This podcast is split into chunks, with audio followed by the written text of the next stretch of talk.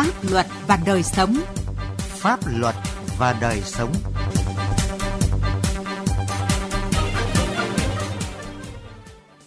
Kính chào quý vị và các bạn. Chương trình Pháp luật và đời sống hôm nay có những nội dung sau. Vĩnh Phúc không để tội phạm tín dụng đen lộng hành. Giải pháp nào để không xa vào bẫy tín dụng đen? Trước hết mời quý vị và các bạn nghe bản tin về công tác hòa giải ở cơ sở. Theo số liệu thống kê của tỉnh Cà Mau, trong 10 năm triển khai luật hòa giải ở cơ sở, các tổ hòa giải trên địa bàn tỉnh đã tiếp nhận gần 28.000 vụ việc, hòa giải thành hơn 22.000 vụ, đạt 80,3%. Qua đó góp phần ổn định tình hình an ninh trật tự tại cơ sở, thúc đẩy phát triển kinh tế xã hội ở địa phương. Về công tác tổ chức triển khai thực hiện luật hòa giải ở cơ sở, thời gian qua cấp tỉnh đã tổ chức 10 hội nghị triển khai luật hòa giải ở cơ sở cho hơn 1.500 lượt lãnh đạo, các sở ban ngành cấp tỉnh, lãnh đạo ủy ban dân cấp huyện, báo cáo viên pháp luật cấp tỉnh, công chức tư pháp cấp huyện, cấp xã. Cấp huyện đã tổ chức 195 hội nghị triển khai, có hơn 14.700 lượt người dự là đại diện lãnh đạo các phòng chuyên môn, đoàn thể cấp huyện, báo cáo viên pháp luật cấp huyện, ủy ban nhân dân cấp huyện, trưởng ấp, khóm, tổ dân phố, trưởng ban công tác mặt trận và tuyên truyền viên ở cơ sở. Tại tỉnh Thái Nguyên, công tác hòa giải ở cơ sở được cấp ủy chính quyền quan tâm chỉ đạo, triển khai thực hiện. Kết quả hòa giải thành từ năm 2014 đến 6 tháng đầu năm nay đạt tỷ lệ 80%. Đội ngũ hòa giải viên ở cơ sở của các tổ hòa giải thường xuyên được giả soát kiện toàn. Đến nay, trên địa bàn tỉnh có hơn 2.200 tổ hòa giải ở cơ sở với hơn 16.000 hòa giải viên. Thành phần tổ hòa giải gồm bí thư tri bộ, trưởng thôn, trưởng ban công tác mặt trận, trưởng các đoàn thể, trưởng các chi hội, người có uy tín. Đội ngũ hòa giải viên là những người có hiểu biết về pháp luật, hiểu biết về phong tục tập quán của địa phương, có uy tín trong cộng đồng dân cư và có khả năng vận động thuyết phục, có tinh thần trách nhiệm và tâm huyết với công tác hòa giải ở cơ sở. Anh Lê Thái Nguyên, hòa giải viên xóm đỏ, xã Nam Mi, huyện Phú Bình, tỉnh Thái Nguyên cho biết. Tổ hòa giải ở địa phương tôi thì à, áp dụng bằng cả về những cái truyền thống dân tộc, đó là tinh thần tương thân tương ái, là những cái sự đoàn kết, tình làng nghĩa xóm. Sau khi hòa giải bằng các cái nội dung như vậy thì chúng tôi tiến hành gắn thêm các cái điều luật, các cái quy định của nhà nước để cho các cái hộ dân hiểu được thì người ta sẽ có được cái ờ, mối tinh thần đoàn kết, tinh thần tương thân tương ái và họ lại đùm bọc lẫn nhau và làng xóm tôi lửa tắt đèn lại có nhau ạ. Sau 10 năm thực hiện luật hòa giải ở cơ sở, công tác hòa giải tại các xã trên địa bàn huyện Văn Bàn, tỉnh Lào Cai có chuyển biến tích cực. Đội ngũ hòa giải viên phát triển rộng khắp, sự am hiểu pháp luật trong nhân dân từng bước được nâng lên, góp phần giữ vững an ninh chính trị, trật tự an toàn xã hội, hạn chế tình trạng đơn thư khiếu nại kéo dài vượt cấp. Đến nay, 100% thôn tổ dân phố có tổ hòa giải với gần 1.000 hòa giải viên ở cơ sở. Các tổ hòa giải tại huyện Văn Bàn đã tiếp nhận và thực hiện hòa giải 947 vụ việc, trong đó hòa giải thành công là 796 vụ, đạt 84%. Hiện nay, huyện Cao Lộc, tỉnh Lạng Sơn có 153 tổ hòa giải với hơn 1.000 hòa giải viên. Những năm qua, đội ngũ hòa giải viên của huyện đã phát huy vai trò kịp thời hòa giải các mâu thuẫn tranh chấp ở cơ sở, hạn chế khiếu kiện, tỷ lệ hòa giải thành của huyện đạt trên 80%. Còn với thị xã Gò Công, tỉnh Tiền Giang, qua thực hiện luật hòa giải ở cơ sở đã có nhiều mô hình hay, hiệu quả trong cộng đồng dân cư được nhân rộng. Công tác tuyên truyền phổ biến luật và các văn bản hướng dẫn thi hành về hòa giải ở cơ sở cũng được thực hiện với nhiều hình thức. Công tác kiện toàn củng cố và tập huấn nghiệp vụ cho tổ hòa giải và lực lượng hòa giải viên luôn được thực hiện kịp thời. Từ đó tạo điều kiện thuận lợi cho các tổ hòa giải. Lực lượng hòa giải viên hoạt động tích cực và mang lại kết quả ngày càng cao với tỷ lệ hòa giải thành đạt mức trung bình là 91,5%.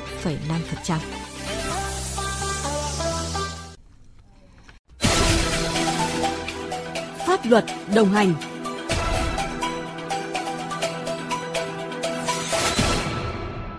Thưa quý vị và các bạn, thời gian qua, Công an tỉnh Vĩnh Phúc đã chủ động triển khai các biện pháp phòng ngừa đấu tranh.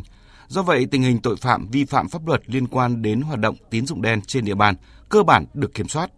Tuy nhiên, do lợi nhuận lớn, tội phạm và vi phạm pháp luật liên quan đến tín dụng đen vẫn hoạt động trá hình dưới các hợp đồng mua bán, cho thuê tài sản, cho vay nặng lãi.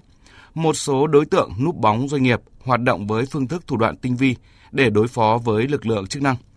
Ghi nhận của phóng viên Quang Chính Cơ quan Cảnh sát điều tra, Công an huyện Bình Xuyên, tỉnh Vĩnh Phúc vừa khởi tố vụ án, khởi tố bị can, cấm đi khỏi nơi cư trú đối với Hoàng Thị Thắm, trú tại xã Thiện Kế, huyện Bình Xuyên, về tội cho vay lãi nặng trong giao dịch dân sự. Theo cơ quan điều tra, từ cuối tháng 3 năm 2021 đến tháng 10 năm 2023, Thắm tổ chức cho vay lãi nặng dưới hình thức thế chấp sổ lương, sổ trợ cấp hoặc giấy chứng nhận quyền sử dụng đất với số tiền từ vài triệu đồng đến hàng trăm triệu đồng, lãi suất từ 3.000 đồng đến 5.000 đồng, 1 triệu đồng một ngày. Trước đó, ngày 3 tháng 11, Cơ quan Cảnh sát điều tra Công an tỉnh Vĩnh Phúc đã khởi tố vụ án, khởi tố bị can Đỗ Quốc Huy, trú tại phường Ngô Quyền, thành phố Vĩnh Yên, về tội cho vay lãi nặng trong giao dịch dân sự. Theo điều tra ban đầu, Huy mở cửa hàng cầm đồ ở phường Đồng Tâm cho nhiều người vay tiền với mức lãi suất vượt quy định, thu lời bất chính 87 triệu đồng. Theo Thiếu tá Nguyễn Hoàng Ngọc, Phó trưởng phòng Cảnh sát Hình sự, Công an tỉnh Vĩnh Phúc, trên địa bàn tỉnh hiện có gần 100 cơ sở kinh doanh dịch vụ cầm đồ và hỗ trợ tài chính. Trong đó có một số cơ sở có biểu hiện hoạt động tín dụng đen. Để đối phó với cơ quan công an, các đối tượng dùng nhiều thủ đoạn. Các cơ sở kinh doanh thường cất giấu tài sản cầm cố ở một địa điểm khác để đối phó với cơ quan chức năng, không ghi sổ sách hoặc ghi hai sổ, một sổ để phục vụ kiểm tra, một sổ để theo dõi thực tế, gây khó khăn trong quá trình thu thập tài liệu chứng cứ. Việc xử lý các cơ sở kinh doanh dịch vụ cầm đồ chủ yếu là vi phạm hành chính, không đủ sức dân đe nên chủ các cơ sở chưa chấp hành nghiêm túc, coi nhẹ để các đối tượng lợi dụng hoạt động phạm tội. Thực tiễn đấu tranh với các hành vi vi phạm pháp luật liên quan đến hoạt động tín dụng đen, Thượng tá Nguyễn Anh Dũng, Phó trưởng Công an thành phố Vĩnh Yên nhìn nhận loại tội phạm này vẫn tiềm ẩn phức tạp. Đối tượng cho vay tín chấp không mở các cửa hàng cầm đồ mà chủ yếu là dán các tờ rơi để tiếp thị và cho vay qua app. Giấy tờ cho vay để không thể hiện lãi suất, trong khi đó là các con nợ đến vay tiền. Chúng dùng các hợp đồng trá hình như hợp đồng mua ô tô, thuê ô tô và xe máy. Trước cái tình hình trên thì công an thành phố Viên đã chủ động triển khai các biện pháp phòng ngừa, đấu tranh có hiệu quả. Từ đầu năm 2023 đến nay, công an thành phố đã khởi tố 5 vụ án, 14 bị can về tội là cho vay lãi nặng trong giao dịch dân sự. Trước tính phức tạp của tình hình tội phạm, công an tỉnh Vĩnh Phúc đã chỉ đạo công an các đơn vị địa phương tăng cường các biện pháp phòng ngừa, đấu tranh với tội phạm, vi phạm pháp luật liên quan đến hoạt động tín dụng đen. Thượng tá Hoàng Phúc Hiếu, Phó trưởng phòng Cảnh sát Quản lý Hành chính về Trật tự xã hội, Công an tỉnh Vĩnh Phúc cho biết, lực lượng công an tăng cường siết chặt công tác quản lý nhà nước về an ninh trật tự, triệt để thu hồi hoặc kiến nghị thu hồi giấy phép hoạt động của các cơ sở kinh doanh dịch vụ đòi nợ, quản lý chặt chẽ các cơ sở kinh doanh dịch vụ cầm đồ, các cơ sở kinh doanh dịch vụ cho vay, kinh doanh tài chính, có hình thức xử lý nghiêm đối với các cơ sở không phép, biến tướng để hoạt động tín dụng đen, đòi nợ thuê. Tất cả những đối tượng mà đã được cấp giấy phép về an ninh trật tự để cầm đồ thì phòng cảnh sát quản lý chính phối hợp với công an cấp huyện đều gọi hỏi và ra đe. Kể cả những đối tượng có nghi vấn, có dấu hiệu manh nha để cầm đồ chui cho vay nặng lãi thì phòng cảnh sát quản lý chính phối hợp với các lực lượng công an địa phương là cũng gian đe giáo dục để họ, từ đó họ từ bỏ cái việc cho vay nặng lãi mà để nó ảnh hưởng xấu đến xã hội. Từ đầu năm đến nay, các đơn vị thuộc Công an tỉnh Vĩnh Phúc đã phát hiện 38 vụ với 50 đối tượng liên quan đến hoạt động cầm đồ, tín dụng đen đã khởi tố 32 vụ, 44 bị can. Chỉ tính riêng đợt cao điểm tấn công chấn áp tội phạm, vi phạm pháp luật liên quan đến hoạt động tín dụng đen – từ ngày 15 tháng 9 đến nay, cơ quan điều tra các cấp đã khởi tố 9 vụ, 10 bị can về tội cho vay lãi nặng trong giao dịch dân sự. Để tránh những hậu quả hệ lụy từ tín dụng đen, người dân khi thực sự có nhu cầu vay tiền, làm ăn kinh doanh nên tìm đến những kênh cho vay chính thống. Trong trường hợp trở thành nạn nhân của tín dụng đen, người dân cần báo ngay cho cơ quan công an gần nhất để kịp thời giải quyết, tránh những hệ lụy khôn lường do tín dụng đen gây ra.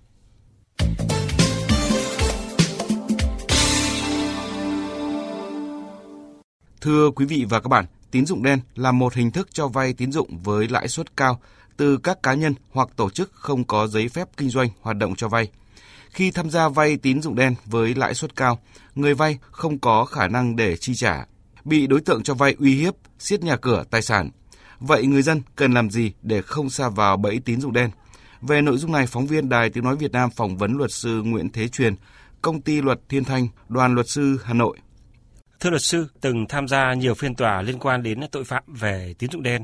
Theo ông, việc người dân vay với lãi suất cao từ 100 đến 300%, thậm chí có những trường hợp vay đến 700% một năm sẽ gây ra những hệ lụy nào cho bản thân họ và cho xã hội ạ? Cho vay nặng lãi là những hoạt động vi phạm pháp luật.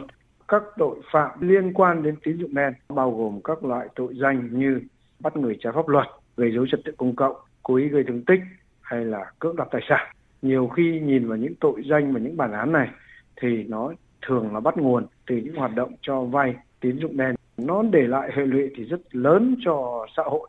Việc đầu tiên đó là gì là mất trật tự an ninh xã hội, đe dọa tính mạng sức khỏe của người khác và nó xâm phạm vào các quan hệ mà được pháp luật bảo vệ.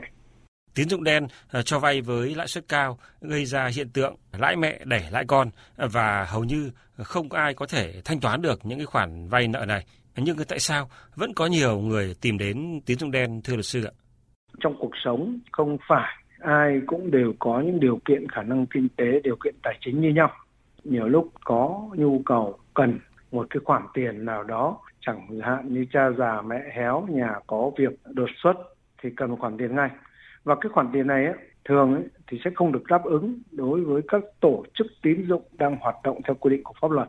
Để tiếp cận được những cái tổ chức này ấy, thường phải đảm bảo được cái tiêu chuẩn tối thiểu như phải có lý lịch tín dụng tốt một cái um, quan hệ với các tổ chức tín dụng ổn. Và quan trọng hơn nữa trong một số trường hợp thì nó phải có cái tài sản bảo đảm. Và cái mấu chốt là phải chứng minh được cái khả năng trả nợ. Thế thì đối với tín dụng đen họ có thể bỏ qua các tiêu chuẩn này. Và những người có nhu cầu như vậy thì người ta sẽ tiếp cận những cái tín dụng đen này. Việc thứ hai là có một số người quản trị tài chính cá nhân yếu, làm ra một nhưng lại muốn chi tiêu lên tới 10 nó bị thâm hụt vào, dẫn đến cứ vay, cứ tiêu. Những cái khoản lãi suất lớn nhưng lại cho những khoản tiêu dùng mà không vào một bất kỳ kinh doanh nào. Chưa kể lãi mẹ để lãi con, nó sẽ dìm đắm họ trong vòng xoáy của nợ lần. Vậy thì ờ, theo luật sư ờ, cần có những cái giải pháp nào để người dân ờ, không xa vào bẫy tín dụng đen ạ? Giải pháp nó phải từ rất nhiều phía, từ cơ quan quản lý, từ người dân và cũng chính ngay từ các tổ chức tín dụng. Cơ quan quản lý phải đặt ra được một cái nền tảng về mặt pháp lý nó đúng, nó đầy đủ và kịp thời.